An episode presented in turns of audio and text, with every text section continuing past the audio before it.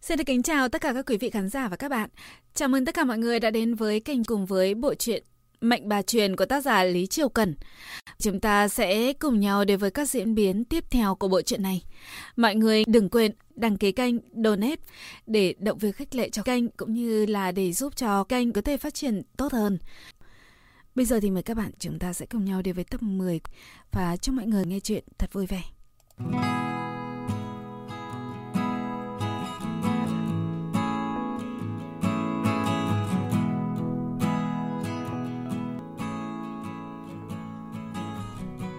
Nhiều năm lưu lạc, Hòa Khai đã đi khắp nơi, gặp rất nhiều người, nhưng nàng đều quên hết. Gương mặt này nàng không nhớ được, còn đường này đã từng đi qua hay chưa, nàng cũng không nhớ nổi. Nhưng suốt đời nàng sẽ không quên đôi mắt ấm áp như có ánh sáng bên trong, cùng với gương mặt tươi trẻ của thiếu niên tên Bạch Thao kia, còn có ngọn núi đó nữa. Ngọn núi đó có tên là Bạch Phách, ở một nơi rất xa về phương Bắc. Hồn phách Bạch Thảo vẫn ngày ngày đêm đêm quanh quẩn ở ngọn núi đó, không thể ngủ yên. Mấy tháng sau khi rời khỏi thành Thanh Sơn, Hòa Khai mới đến được Bạch Phách Sơn, nơi nàng rời đi lâu lắm rồi. Khi đó trời đông giá rét, một trận tuyết lớn vừa đổ xuống, hàng nghìn hàng vạn bông tuyết lớn trắng như lồng ngỗng, lả tả rơi xuống ba ngày ba đêm. Gió lạnh gạo thét khắp núi non, âm thanh nghẹn ngào như vô số vòng hồn khắp thường vì không có nhà để về. Đợi tuyết ngừng rơi, gió ngừng thổi, thì trời đất đã chìm vào trong một màu trắng xoáng ngút tầm mắt. Hòa Khai đột nhiên nhớ đến năm đó, người mình dính đầy máu của Bạch Thảo, thất hồn lạc phách đi khỏi núi Bạch Phách mới gặp được Tử Trúc. Nằm vẫn còn nhớ không lâu sau đó, trời đổ tuyết rất lớn. Hắn cầm một cái dù bằng giấy dầu màu đỏ rách dưới chê cho nàng, mà trên vai của hắn bồng tuyết lại bám đầy. Tất cả những chuyện này, Hòa Khai đều nhớ rõ. Chỉ là... Chỉ là nàng không thể chấp nhận. Đứng dưới chân núi Bạch Phách phủ đầy tuyết trắng, Hòa Khai chợt cảm thấy bồi hồi. Phong cảnh ngày xưa giờ đã hoàn toàn thay đổi. Lúc nàng rời khỏi nơi này là đầu thu. Cây cối trong núi vẫn còn sành thẫm, có rất nhiều chìm chóc và muông thú. Bây giờ khắp ngọn núi chỉ còn một màu trắng xóa, thật sự đúng như cái tên, Bạch Phách Sơn. Người bình thường không nhìn thấy, nhưng Hòa Khai thấy rất rõ trong núi có rất nhiều oan hồn, nhiều nhất là trẻ con trên dưới 10 tuổi. Có nam, có nữ. Hồn phách của chúng không được trọn vẹn, cứ mãi luẩn quẩn ở trong núi, không thể đầu thai, cũng không thể thoát khỏi cái nhà giam to lớn này. Hòa Khai hơi giật mình. Lúc nào rời núi bách Phách ở đây không có nhiều oan hồn như vậy. Không biết chuyện gì đã xảy ra.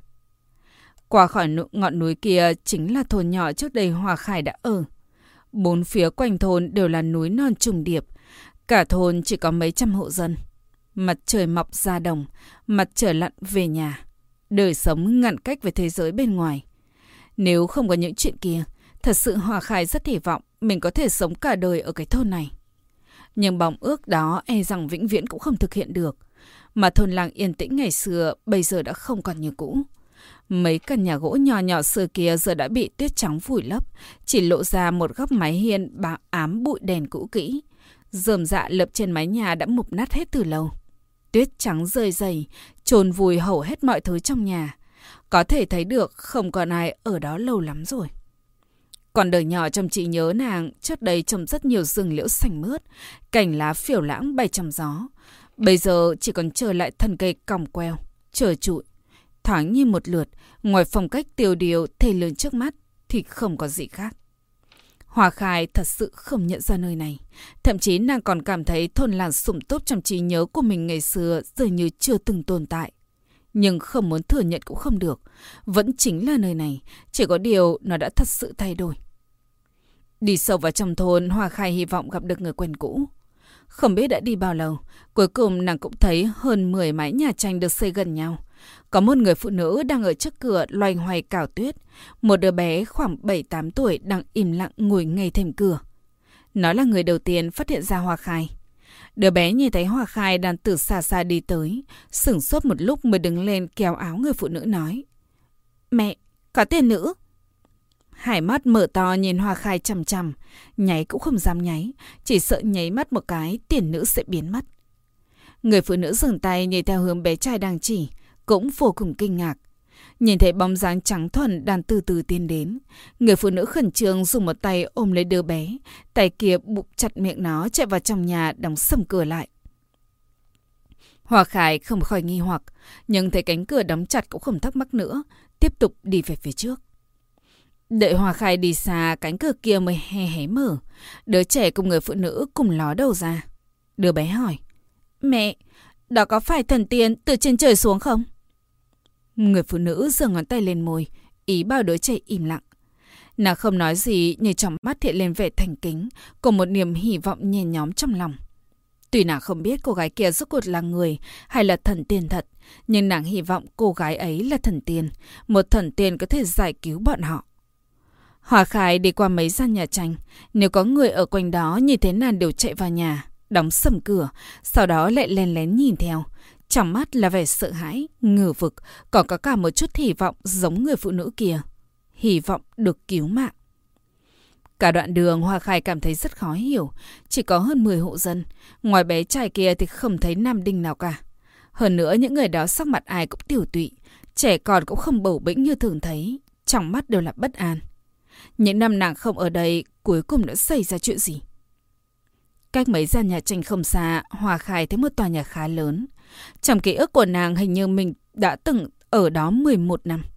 Nàng nhớ căn nhà đó lẽ ra rất to. Không lâu trước nàng vẫn thường ở đó chơi trốn tìm. Nhưng bây giờ hình như cũng không to như trong trí nhớ. Chắc vì nàng đã trưởng thành. Mọi thứ đều đã thay đổi. Hòa Khai đi một vòng quanh ngôi nhà. Cuối cùng đứng cạnh một góc tường. Bức tường cao hơn Hòa Khai một chút. Bề mặt đã bị bong chóc hơn phân nửa. Cạnh bờ tường có một gốc cây. Gốc cây này nằm đó xanh um tươi tốt. Xung quanh là cỏ lau mọc đầy. Bây giờ toàn bộ đã bị tuyết trắng phủ kín. Đứng cạnh góc tường này, Hòa Khai như lại thấy được hình ảnh thiếu niên tên Bạch Thảo lúc đó. Từ giữa đám cỏ lau, người đó một tay cầm thức ăn, một tay bám lên mép tường, cố gắng leo vào. Thỉnh thoảng hắn bị ngã rúi rụi. Nhưng cơn đau qua rồi thì vẫn nhuyền miệng cười. Nụ cười rực rỡ như mặt trời, làm người ta cảm thấy thật ấm áp. Nhưng chỉ trong chớp mắt, thiếu niên kia không còn. Cỏ lau cũng biến mất. Trên tường chỉ còn lại tuyết trắng lạnh lẽo. Cũng không có ai trèo tường qua đây. hòa khai để tại chỗ đó hồi lâu. Mãi đến khi có một nhúm tuyết nhỏ rơi từ trên chạc cây xuống trúng đầu nàng. Không đau. Nhưng cảm giác lạnh buốt làm nàng nhanh chóng hồi phục tinh thần. Nàng nhẹ nhàng thở dài một tiếng. Cuối cùng cũng cất bước rời khỏi. Vòng lại mặt tiền ngôi nhà. Trước cửa là tuyết trắng trồng chất. Không có ai cào đi. Cánh cửa nặng nề kia đã cũ nát lắm rồi.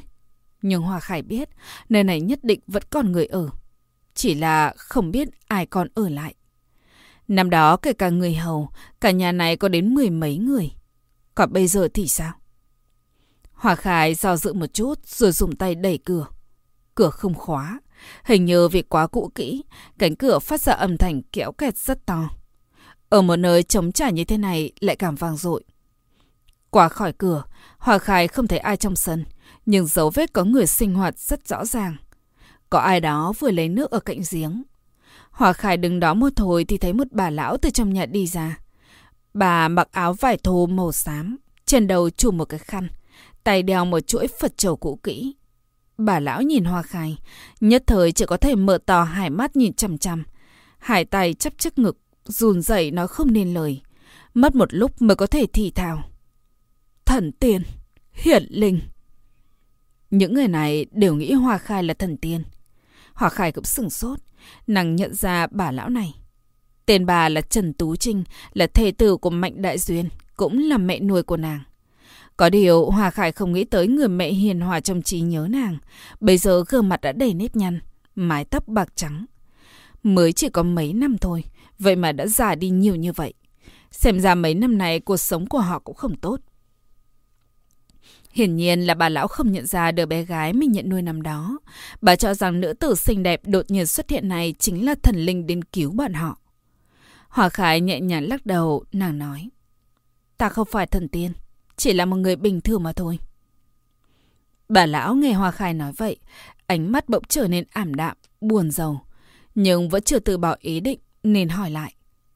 Thật sự, không phải là thần tiên sao? Hòa Khai vẫn lắc đầu. Lần này trong mắt bà không còn chút ánh sáng hy vọng nào. Cũng chỉ lúc này bà mới chú ý tay Hoa Khai nãy giờ vẫn cầm một thanh trường kiếm. Thất vọng trong mắt nhất thời biến thành sợ hãi, bà run run hỏi. Vậy cô là ai? Đến đây làm gì? Hòa Khai để trường kiếm ra phía sau, tỏ vẻ mình không có ác ý, nàng nói. Ta chỉ đi ngang qua đây, muốn nhìn một chút xem nơi này có có người nào ở không? Vậy à? Bà lão nhẹ nhàng đáp. Tuy không còn lo sợ nữa nhưng bà vẫn cảnh giác. Cô là một cô nữ xinh đẹp. Sao lại ra ngoài một mình? Cũng không biết. Bao nhiêu năm rồi. Đã không còn ai đến thôn này. Hoa Khai do dự một chút, cuối cùng vẫn nói. Thật ra trước kia ta từng ở đây. Có điều đó là chuyện khi ta còn nhỏ. Bây giờ quay lại, quả thật, không thể nhận ra. Bà lão cười khổ. Đương nhiên là không thể nhận ra. Ngay cả ta, sống ở đây mười mấy năm còn nhận không ra. Một cổ bé như cô, làm sao nhận ra được? Thật ra, chỉ vài năm gần đây, thôn này mới trở nên tiểu điệu như vậy. Trước kia, nơi này rất đẹp. Nói xong, ánh mắt bà lão nhìn về nơi xa xăm, dường như lại thấy được thôn làng yên tĩnh giữa thùng lũng ngày xưa. Bây giờ, mọi thứ đều mất hết. Người cũng không còn. Vì sao lại biến thành như vậy? Bà lão nhìn Hoa Khai, chần chừ một hồi vừa định mở miệng, thì trong phòng truyền đến tiếng ai khàn khàn hỏi gì đó. Theo sau là âm thanh thở dốc nặng nhọc. Bà lão vội vàng xoay người đi vào. Hoa Khai suy nghĩ một chút rồi cũng theo sau. Mất một lúc lâu, Hoa Khai mới nhận ra người đang nằm trên giường là Mạnh Đại Duyên nam vẫn còn nhớ dáng vẻ mập mạp, gương mặt hiền lành của ông nằm đó. Bây giờ lại nằm một chỗ trên chiếc giường gỗ lộn xộn bẩn thỉu, vô cùng tiểu tụy. Ai đến đó? Ông lão nhỏ giọng hỏi thầy tử. Trần Tú Trinh đỡ ông ngồi dậy nói. Là một cô nương qua đường. Trần Tú Trinh giúp ông lão sửa gối đầu sau lưng. Ông hò nhẹ hai tiếng ngước mắt lên nhìn. Vừa vặn thấy Hòa Khai đang đứng ở cạnh cửa. Trọng nhất thời sững sờ không lên tiếng được. Vẻ mặt kinh hoàng như đang gặp quỷ. Sau đó, không lâu lại gào khóc. Trần Tú Trinh hoảng sợ, trong một lúc không biết phải làm thế nào mới phải. Ông lão nước mắt nước mũi giản rụa, cánh tay gầy như que củi run run chỉ vào Hoa Khai nói. Nó đã trở về, đã trở về rồi. Cuối cùng, nó cũng tới tìm chúng ta lấy mạng. Trần Tú Trình quay đầu nhìn thoáng qua Hoa Khai, rồi quay lại nhìn ông lão nói. Nàng chỉ là một cô nương đi ngang qua đây. Ông đang nói cái gì vậy? Ai trở về? Ai lấy mạng ai? Ông lão vẫn cứ khóc lớn, miệng một mực lặp đi lặp lại. Sai rồi, sai lầm rồi. Không nên, không nên làm vậy. Trong lòng Trần Tú Trinh lại càng sợ hãi. Mãi đến khi mẹ Đại Duyên vừa khóc vừa nói. Hòa Khải à, chúng ta không nên... Trần Tú Trình mới hiểu được, lập tức quay đầu, hoảng sợ nhìn Hoa Khải vẫn đứng yên cạnh cửa, nhìn đôi mắt kia xem. Hàng chân mày kia xem, không phải đứa con gái bọn họ nhận nuôi thì còn có thể là ai? Thoáng cái, bà cũng sụi lờ ở cạnh giường, gương mặt vàng vọt như tờ giấy. Hoa Khải cụp mắt, nằm vốn định cứ vậy mà đi. Nhưng dò dự một chút vẫn bước vào, đứng cách giường khoảng một hai trượng. Hai người không cần sợ, ta là người, sẽ không làm gì ông bà cả. Mạnh Đại Duyên dừng khóc. Một hồi lâu Trần Tú Trinh mới lên tiếng, nhưng hai chân vẫn mềm nhũn như trước, cứ lết dưới đất không tin hỏi. Cổ nương, thật sự là Hòa Khải. Hòa Khải nhẹ nhàng gật đầu. Năm đó ta không chết, ra khỏi được ngọn núi lớn có người cứu ta. Sau đó có một đạo sĩ nhận ta làm đồ đệ cho đến bây giờ. Trong khoảng thời gian đó, có bao nhiêu thống khổ không nói hết được, cũng không cần nói nữa. Vậy, vậy bây giờ cô về đây làm gì? Báo, báo thù phải không? Hòa Khải cười khổ. Nhiều năm đã qua, hôm nay nhìn bọn họ giả đi như vậy, thật sự nàng không oán hận nổi. Ta chưa bao giờ nghĩ phải báo thù. Năm đó lúc ta còn quấn tã, chính là hai người đã nhặt được. Sau đó còn có ơn dưỡng dục 10 năm. Sao ta dám nói báo thù? Chỉ là ta bất thiếu, không thể nào xem hai người như cha mẹ được. Mạnh Đại Duyên dùng tay áo lau mặt, nhỏ giọng hỏi. Còn cậu bé kia đâu? Ông đã quên đứa bé ấy tên là gì, nhưng ông nghĩ nếu Hòa Khai có thể sống sót, thì cậu bé kia chắc cũng có thể.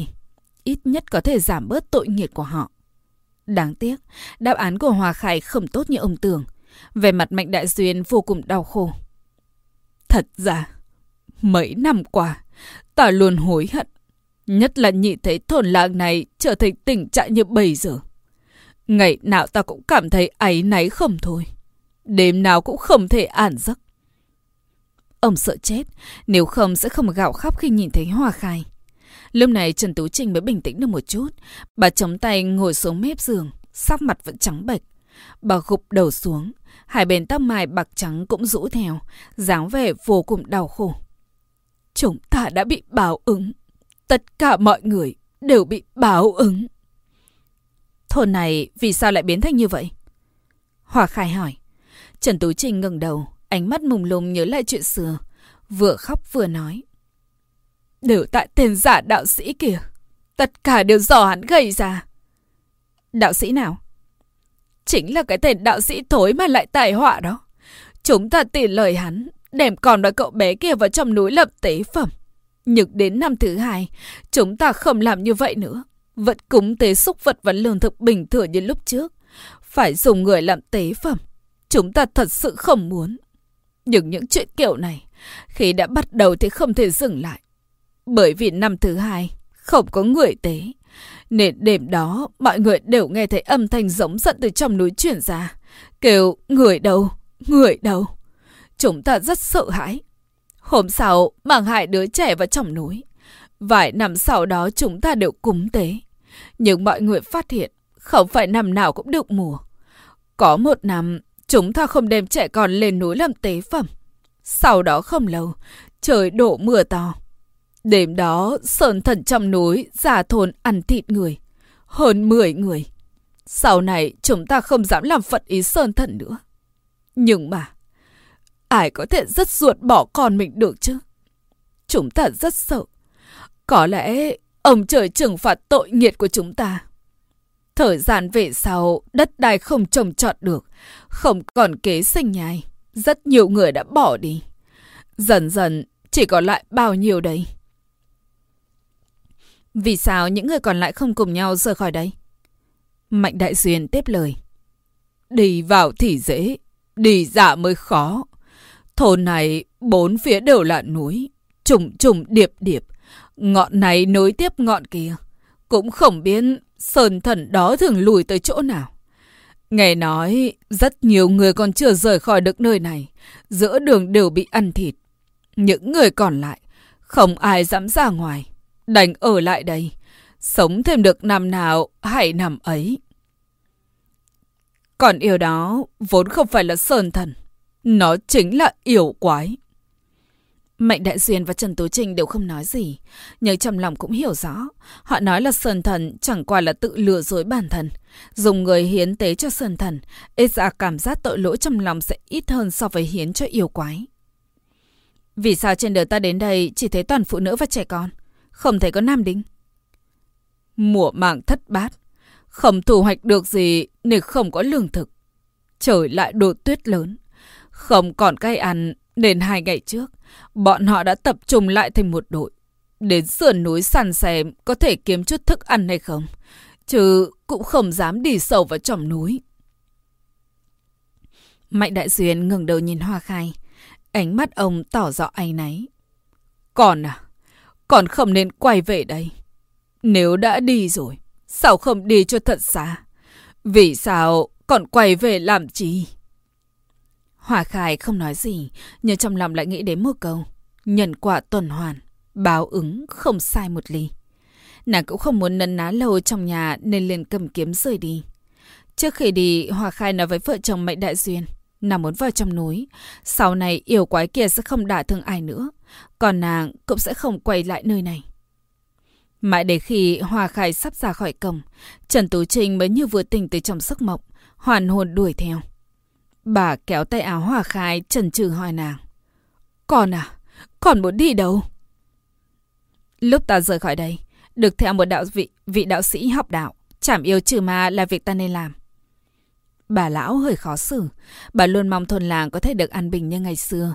Nhưng bà cũng không muốn đứa con gái mà bà nuôi dưỡng đi nộp mạng. Cuối cùng bà do dự nói. Nguy hiểm lắm. Còn đừng đi. Hoa Khải cười nhẹ. Ta sẽ không sao. Giết con yêu quái kia xong, ta sẽ rời khỏi đây. Đến một nơi khác tu hành. Ta sẽ không chết đâu. Lúc này, bà lão mới dò dự thả tay nàng ra. Vậy, còn nhớ, phải cẩn thận. Còn yêu quái đó, lợi hại lắm. Hòa Khải nhẹ nhàng vỗ vỗ bàn tay nhăn nhau của bà lão nói. Bảo trọng. Rồi lập tức lên đường. Ra gần tới đầu thôn có một đứa bé rụt rẻ nhút nhát, lại đang đứng ở giữa lộ chặn đường Hoa Khai. Đứa bé gầy yếu, người nhỏ xíu như mới có mấy tuổi. Tóc cột thành một chòm trên đầu, sắc mặt vàng vọt nhưng ánh mắt rất sáng. Nó hỏi. Tỷ là thần tiên có phải không? Hòa khai hơi sừng sốt, nhìn thấy trong đôi mắt lòng lanh của đứa bé chứa đầy hy vọng. Nàng không đành lòng dập tắt, liền gật nhẹ đầu. Hai mắt đứa bé sáng lên, lập tức ngoác miệng cười. Nó hưng phấn hỏi nàng. Vậy tỷ tới cứu mọi người phải không? Tỷ sẽ dẫn dân làng đi khỏi nơi này có đúng không? Hòa Khải không nói gì, chỉ ngồi xuống ôm lấy đứa bé. Nàng lấy toàn bộ lương khô mang theo nhét vào lòng nó, xòa xòa đầu nó rồi buông ra, xoay người rời đi. Đứa bé tay bưng mớ lương khô, ngây người dõi theo bóng thần tiên tỷ tỷ càng lúc càng xa. Qua một lúc lâu, đứa bé kia mới hồi phục tinh thần, líu díu chạy theo Hoa Khai. Nó cố gắng chạy mãi, lường khổ trong lòng rớt xuống hết cũng không thèm nhặt lên. Hoa Khai cảm giác được có người đi theo mình, liền dừng bước xoay người lại. Đứa bé đuổi tới, nó vội vàng nắm chặt lấy góc váy của Hoa Khai. Gương mặt đầy nước mắt, nó sợ hãi khóc. Thần tiên tỷ tỷ, xin tỷ hãy mang đệ và mọi người cùng đi với. Nơi này có yêu quái ăn thịt người. Ngực Hòa Khai hơi khó chịu. Từ trên người đứa trẻ này nhàn nhìn thấy bóng dáng của Bạch Thảo và cả chính mình ngày xưa. Hòa Khai ngồi xổm xuống nhẹ nhàng vuốt đầu đứa trẻ nói. Đừng sợ, thần tiên tỷ tỷ sẽ đuổi yêu quái đi chỗ khác, không để nó hại người nữa. Thật sao? Đứa bé ngừng khóc, nhưng vẫn còn thút thít, hai mắt rừng rừng. Đúng lúc đó, từ xa xa chuyển đến tiếng gọi lo lắng, vội vã, là giọng của một nữ nhân. Hòa Khai dùng tay áo lau gương mặt lấm lem của đứa bé, sờ sờ đầu nó nói. Thật mà, không phải sợ, trở về đi, mẫu thân đệ còn đang chờ đệ đó. Nói xong, nàng xoay người, đứa trẻ về hướng nó vừa chạy tới, nhẹ nhàng vỗ vỗ vào lưng dục nó. Đi nhanh đi. Lúc này, đứa trẻ mới liên tiếp bước đi, chậm chạp từng bước một. Thấy thần tiên tỷ tỷ vẫn đứng đó nhìn nó mới đi tiếp hai bước nữa. Trên đường bắt gặp lường khô vừa bị rớt mất, nó liền cúi xuống nhặt lên, phủi phủi mấy cái rồi bỏ vào miệng cắn một cái. Hòa Khải cũng vừa xoay người rời đi. Đứa bé cứ ngậm lường khô trong miệng, nhìn theo bóng thần tiên tỷ tỷ đi về phía núi sâu. Mãi đến lúc mẫu thần nó hớt hà hớt hải chạy đến, mắng hai câu rồi túm chặt tay nó kéo về nhà.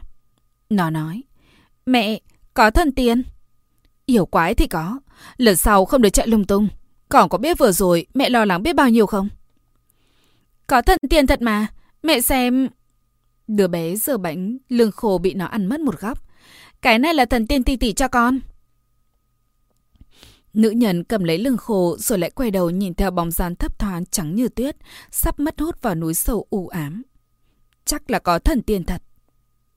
Hòa khai vào trong núi, cứ mỗi bước tiến về phía trước thì quang cảnh đáng sợ như ma quỷ liền theo sau nàng, không ngừng nhảy múa trong đầu, nhắc nhở tội lỗi của nàng. Ngay cả bàn tay đang cầm trường kiếm cũng run rẩy. Hòa khai vẫn còn nhớ nơi nàng đã trồn thi hài Bạch Thảo. Nàng từng nói, nhất định nàng sẽ trở về dẫn hắn đi. Cổ thụ cao lớn, thần cảnh thô to hướng thẳng lên trời đều bị tuyết trắng vùi lấp. Một màu xám trắng dại, trải dài ngút tầm mắt. Tuyết bị đạp dưới chân lạo xạo văng lên. Ở cái nơi trống trải bát ngát thế này, thật khiến người ta cảm thấy cô đơn, bất lực. Đi không biết bao lâu, Hòa Khai dừng lại ở một nơi. Gương mặt đã nhuốm đầy nước mắt. Nàng run run người, vô lực quỷ xuống. Dù làm cách nào cũng không ngăn được dòng lệ tuôn tràn. Ngực như bị ai bóp chặt, nói không thành lời, kêu không ra tiếng. Trong miệng thì tha một cái tên. Không ngừng lặp đi lặp lại, âm thanh càng lúc càng lớn. Cuối cùng, dường như nàng dùng hết sức lực toàn thân, hướng về phía trần trời thầm thầm, vừa gạo khóc vừa gọi tên người kia. Đau đến xé lòng. Âm thanh vòng vọng khắp chín tầng mây đều là tên người nọ, rồi mới từ từ tàn biến vào thình không. Một con quạ đen không biết từ đâu bay tới, xẹt qua trên đầu kêu ya một tiếng, bay về phương xa. Nó từ đâu bay đến? Phía sau chợt có âm thanh sột soạt vang lên, nghe như tiếng bỏ sát bỏ trên đất, cùng với một mùi hồi tành khiến người ta buồn nôn ập tới. Hỏa khai dường như không nghe thấy, nàng quỳ xuống áp người trên đất, dán mặt lên mặt tuyết lạnh lẽo thì thầm. Bạch Thảo, đợi ta một lát nữa, ta sẽ dẫn Huynh đi. Nói xong, nàng cầm chặt trường kiếm, đứng lên xoay người lại. Sau lưng hòa Khai là một con yêu quái cao hơn 10 thước, đứng bằng bốn chân. Cái đuôi dẹp của nó luôn luôn lắc lư quả lại. Toàn thân con yêu quái phủ một lớp vảy đèn bóng, cứng như áo giáp, hàm răng sắc nhọn lởm chởm, hải mắt to như hai cái đèn lồng đỏ tươi, nhìn hơi giống rồng, nhưng không có sừng như rồng, cũng không có khí tức cao quý của rồng, chỉ toàn một vẻ hung ác giết chóc, vô cùng xấu xí. So với trước kia, hình dáng của nó đã lớn hơn nhiều. Bao quanh thân nó là một màn sương mù đen dày đặc, mờ ảo lượn lờ, nghiệp chướng đầy mình. Còn yêu quái mở miệng, không chút hảo ý cười với Hoa Khai. Nước miếng nhiễu nhão trào ra qua kẽ răng nanh. Tiểu cô nương, sao người lại một mình đến nơi này? Đến đây rồi là không thể về đâu nha. Hoa Khai đã lau khô nước mắt, nàng giơ trường kiếm chỉ thẳng vào mặt con yêu quái. Nó hơi sừng sốt rồi lập tức phá lên cười. Xem ra lại là một kẻ không sợ chết. Còn yêu quái nhìn thành trường kiếm trong tay hoa khai. Thần kiếm được vẽ đầy phù chú bằng trù xà. Nó cười khẩy. đạo sĩ. Thịt của đám đạo sĩ thối các người so với mớ rễ cây còn khó ăn hơn. Nếu không phải ăn các người có thể tăng thêm tu vi của ta. Bản tiền còn lâu mới thèm. Có điều, dòm ngươi lại khá ngon miệng hơn cái đám già thô thịt da kia. Hòa Khai càng siết chặt trường kiếm trong tay, nàng nói. Chỉ là một con yêu quái nghiệp chứng nặng nề mà cũng dám tự xưng mình là tiên. Có người tự nguyện cùng phụng, tự nguyện dùng tế phẩm cúng bái, thì bồn tọa chính là tiên. Mấy trăm năm qua, đại la thần tiên đều không làm gì được ta. Bồn tọa là rồng, nên bay lượn đằng vân trên trời chứ không phải ở cái nơi rừng già. Thâm sơn củng cấp không thấy ánh mắt trời này. Cho dù người mọc sừng rồng, cho dù người có thể bay lên trời, người cũng chỉ là một con si, là yêu quái. Người giết nhiều người như vậy, rồi còn muốn thành giống. Không sợ bị thiên lôi trừng phạt à? Yêu quái giận dữ nói. Bồn tọa chính là trời. Nhanh thôi, cả ông trời cũng không làm gì được ta. Hòa khai nâng kiếm tiến lên một chút. Vậy hôm nay, ta sẽ thay trời hành đạo. Yêu quái cười to, nó chậm rãi bỏ quanh hòa khai chế nhạo. Chỉ bằng người. Yêu quái chính là yêu quái, vô cùng gian xảo đa đoan. Nó chuyển động trong mắt đỏ như máu. Lúc di chuyển tới sau lưng Hòa Khai liền mở tỏ miệng táp mạnh. Hòa Khai cũng chú ý động tác của con yêu quái, nhanh chóng xoay người đâm một kiếm vào mắt con xì. Xì khó nhọc tránh được.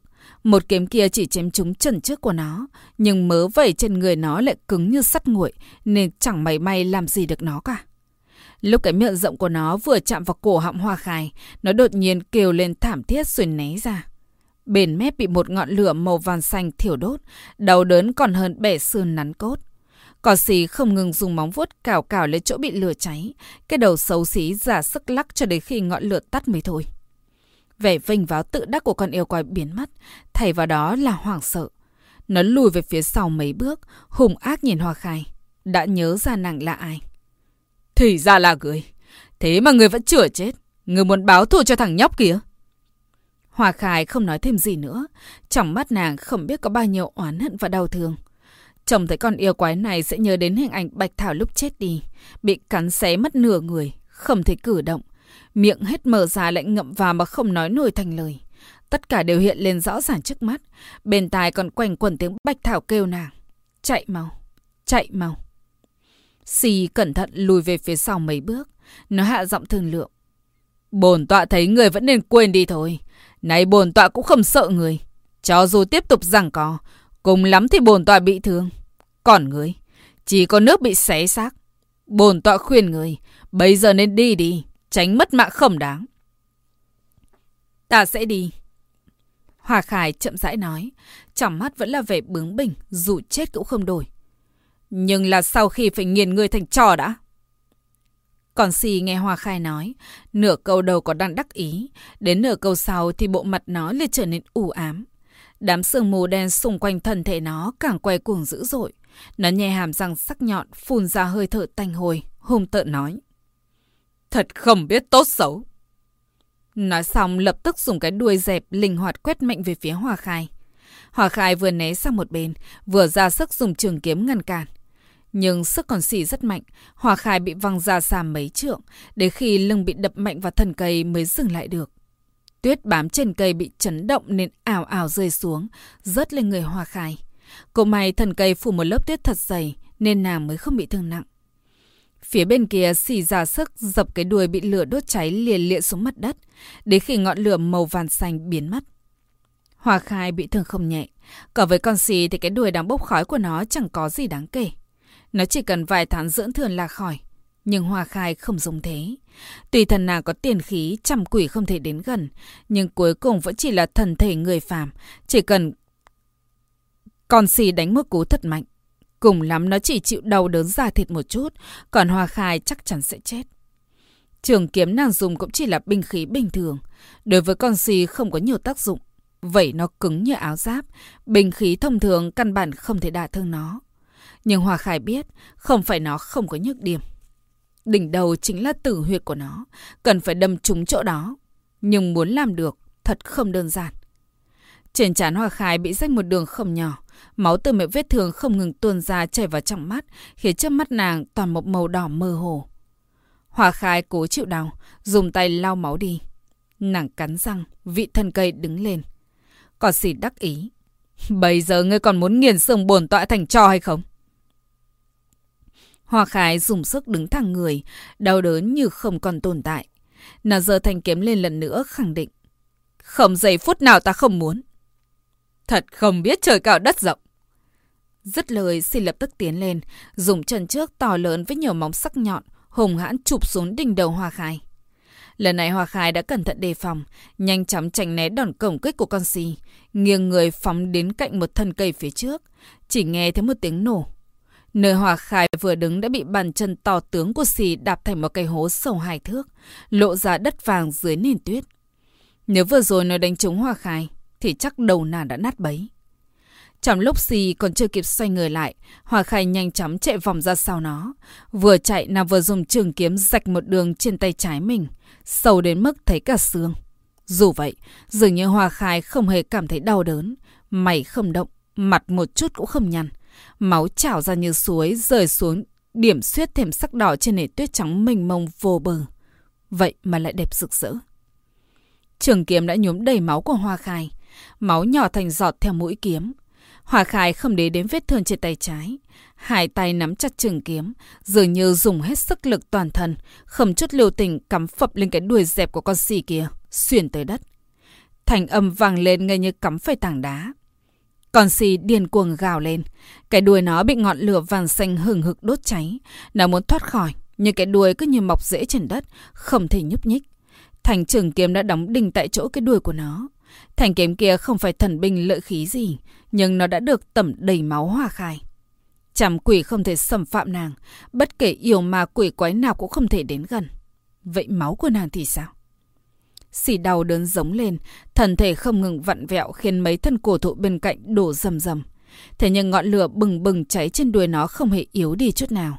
Lớp vảy giáp đen chẳng mấy chốc sẽ bị đốt thành trò. Thấy ngọn lửa cản lúc cản cháy lan lên trên, còn nếu quái gầm rú, nó dứt khoát chặt đứt đuôi mình. Máu đen ảo ạt chảy ra, thấm thành bệt trên nền tuyết trắng. Ánh mắt xì đỏ thẫm, lửa giận đốt sạch lý trí. Nó chẳng bận tâm cái người trước mắt, trước mặt tự làm mình bị thương còn nghiêm trọng hơn nó. Trong đầu nó chỉ còn duy nhất một ý nghĩ. Nó gào thét. Ta muốn giết người! Ta muốn giết người! Hơi thở hôi hám, tành tưởi không ngừng phun ra từ trong miệng. Khúc đuôi bị cắt đã bị thiêu thành trò. Một trận gió lạnh thổi qua cuốn bay hơn phần nửa, khiến con xì càng thêm tức giận. Nó liều lĩnh lao về phía hòa Khai. Mỗi bước tiến về phía trước là cuốn bao nhiêu đất đá văng tung tóe. Xung quanh nổi lên một trận gió. Xem ra, nó thật sự tức giận. Lúc Hòa Khai có chưa kịp có động tác tiếp theo, cỏ xỉ đột nhiên đến gần trong gàn tấc, nhanh đến mức làm cho người ta không kịp chuẩn bị. Hòa Khai bị thân thể của nó trực tiếp hút vào, đau đớn như bị đá đâm trúng. Thể xì liên tục đuổi theo hút vào mình sau khi dập tắt được lửa. Hòa Khai cố chịu đau đứng lên, phi người né tránh. Lần nào cũng khó khăn lắm mới tránh được, nhưng vết thương trên tay và trên trán vì thế mà trở nên nặng hơn, máu chảy càng nhanh. Sang mặt Hòa Khai trắng bệch, trên người vết thương chồng chất, sườn sườn bên phải do cố va chạm vừa nãy đã bị gãy, lại liên tiếp cử động nên nó càng bị lệch, đầm vào nội tạng đau xé ruột gan. Nhưng Hòa Khai liệu chết nén mọi đau đớn, ngay cả máu lũ lượt trào lên cổ họng cũng bị nuốt xuống. Nếu không phải con xì phải cố gắng giữ thăng bằng vì cái đuôi đã bị đứt, có khả năng ngay cả thời gian trốn nàng cũng không có. Có điều không phải lần nào Hòa Khai cũng an toàn né được. Mất máu quá nhiều làm Hòa Khai bị hỏa mắt trong tích tắc. Nhưng chỉ vì sai lầm trong chấp lát này mà bị móng vuốt sắc bén của con yêu quái cào trúng lưng. Một vết thương kéo dài từ đầu vai phải xuống toàn bộ phần lưng. Máu thịt nhảy nhụa sâu đến tận xương. Chẳng nháy mắt, miệng vết thương chuyển sang màu đen. Máu không ngừng chảy ra nhuộm đỏ xiêm y trắng muốt, nặng trịch. Một người, sao có thể có nhiều máu như vậy? Cỏ xì giật tắt ngọn lửa đốt trần trước của nó xong mới quay sang nhìn vết thương dữ tợn sau lưng hoa khai. Lửa giận nguội bớt. Nó cười lạnh nói. Móng vuốt bồn tọa đều chứa độc. Không đầy nửa canh giờ nữa. Chắc chắn người sẽ đi chầu Diêm Vương. Vết thương trên lưng nghiêm trọng hơn Hoa Khai nghĩ. Cứ như có ai đặt sát muối, đau rát vô cùng. Chán không ngừng dịn mồ hôi. Hồ hấp sồn dập, tầm nhìn cũng trở nên mơ hồ. Bờ môi đã sắp bị nàng cắn nát, tờ máu từ khóe miệng chảy ra. Dù vậy, Hòa Khải vẫn cười, cố gắng đứng vững, nàng nói. Yêu nghiệt, người trốn không thoát đâu. Còn xì hơi kinh ngạc, vội vàng nhìn xuống chân mình. Xung quanh người nó là một cái trận bắt quái. Cái trận bắt quái này là do Hòa Khai vừa di chuyển né tránh, vừa dùng máu mình vẽ ra. Máu từ miệng vết thương trong lòng bàn tay sẽ bị băng tuyết làm đông nhanh chóng. Hòa Khải lại dùng móng mình đâm mạnh lên miệng vết thương, khiến nó trở nên nhảy nhụa, máu thịt lẫn lộn. Cỏ xì dùng móng vuốt thử chạm vào bốn phía. Xung quanh nhanh chóng xuất hiện một màn ánh sáng đỏ như một bức tường chắc chắn chặn đường đi của nó. Một khi thật sự chạm vào, liền bị thiêu cháy rất đau đớn. Nhưng xì vẫn cười nhạo như trước. Chẳng qua trên là một cái trận bát quái. Làm sao ngăn được bồn tọa? Chỉ cần người chết, nó tự nhiên sẽ biến mất. Hoa khai dùng sức cố rút trường kiếm bị cắm sâu trong đất, không còn thấy máu dính chân thân kiếm. Nàng nắm bàn tay lên lưỡi kiếm rồi chậm rãi rút ra. Một lần nữa nhuộm kiếm bằng máu mình. Hoa khai lê thần người tả tơi về phía con si, bước vào trong trận bát quái, định ngọc đá cùng tan. Đúng lúc này, một vị tành ngọt đột nhiên vọt lên từ yết hầu. Cuối cùng Hoa Khải cũng không nhịn được, nôn ra một ngụm máu đen. Nàng ngã thẳng xuống nền tuyết, toàn thân bất động. Còn xì cuồng vọng cười lớn. Quên nói với người, độc của bồn tọa còn có thể khiến con mồi không thể cử động. Không phải người muốn báo thù sao? Bồn tọa sẽ nhài nát người, giống như đã nhài nát cái thằng nhóc kia. Còn xì dẫm một cước lên thân thể hoa khai. Nàng nghe rõ tiếng xương mình bị gãy răng rắc.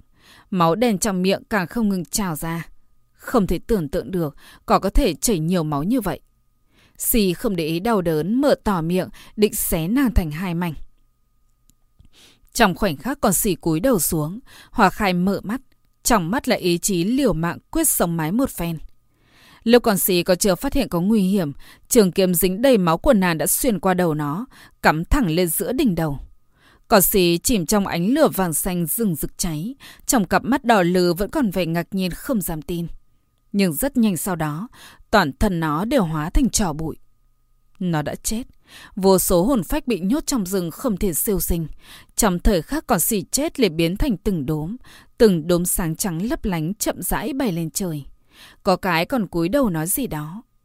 Bầu trời xám xám đột nhiên có tuyết rơi. Từng hoa, từng hoa một bay lất phất rất đẹp. Hoa khai nằm tại chỗ, không nhúc nhích. Lệ trong mắt nàng không ngừng rơi ra, chảy vào mớ tóc đen lành lạnh. Trên tóc là cây châm bông bạch ngọc trước khi đi tự trúc đã tự tay cài lên cho nàng. Phần đuôi châm có khắp một đóa hoa, hình dáng đơn giản nhưng đẹp vô cùng. Nàng nhìn bầu trời cao vời vợi, nhớ đến nơi mà Bạch Thảo và Tử Trúc từng nói cho nàng nghe. nơi bốn mùa đều giống như mùa xuân. Cái gì cũng có, không cần sợ gì cả. Còn có hoa nở khắp núi đồi. Đợi mùa xuân đến thất gần, muôn hoa đua nở. Nhất định rất đẹp. Nhất định sẽ rất đẹp. Dường như Hoa Khai thật sự nhìn thấy cái nơi xinh đẹp đó. Khóe miệng mà nàng hơi cong lên, dịu dàng cười. Là tư thái yên bình sau khi được giải thoát. Nàng nhẹ nhàng gọi. Bạch Thảo. Nhưng chỉ có miệng hơi mấp máy, không thể phát ra được chút âm thanh nào. Không biết bao lâu sau, Hoa Khai dần dần khép mắt lại. Nụ cười ấm áp vẫn dừng lại ở trên gương mặt xinh đẹp của nàng. Mãi cho đến khi hàng nghìn hàng vạn bông tuyết phủ thành vô tức phủ lên người Hoa Khai, vùi lấp nàng tại nơi này, giữa trời đất bao la. Yên tĩnh rồi, sẽ không bao giờ nghe được bất kỳ âm thanh nào nữa. Hết tập 10. Cảm ơn các bạn đã chú ý lắng nghe và quan tâm theo dõi. Xin chào và hẹn gặp lại mọi người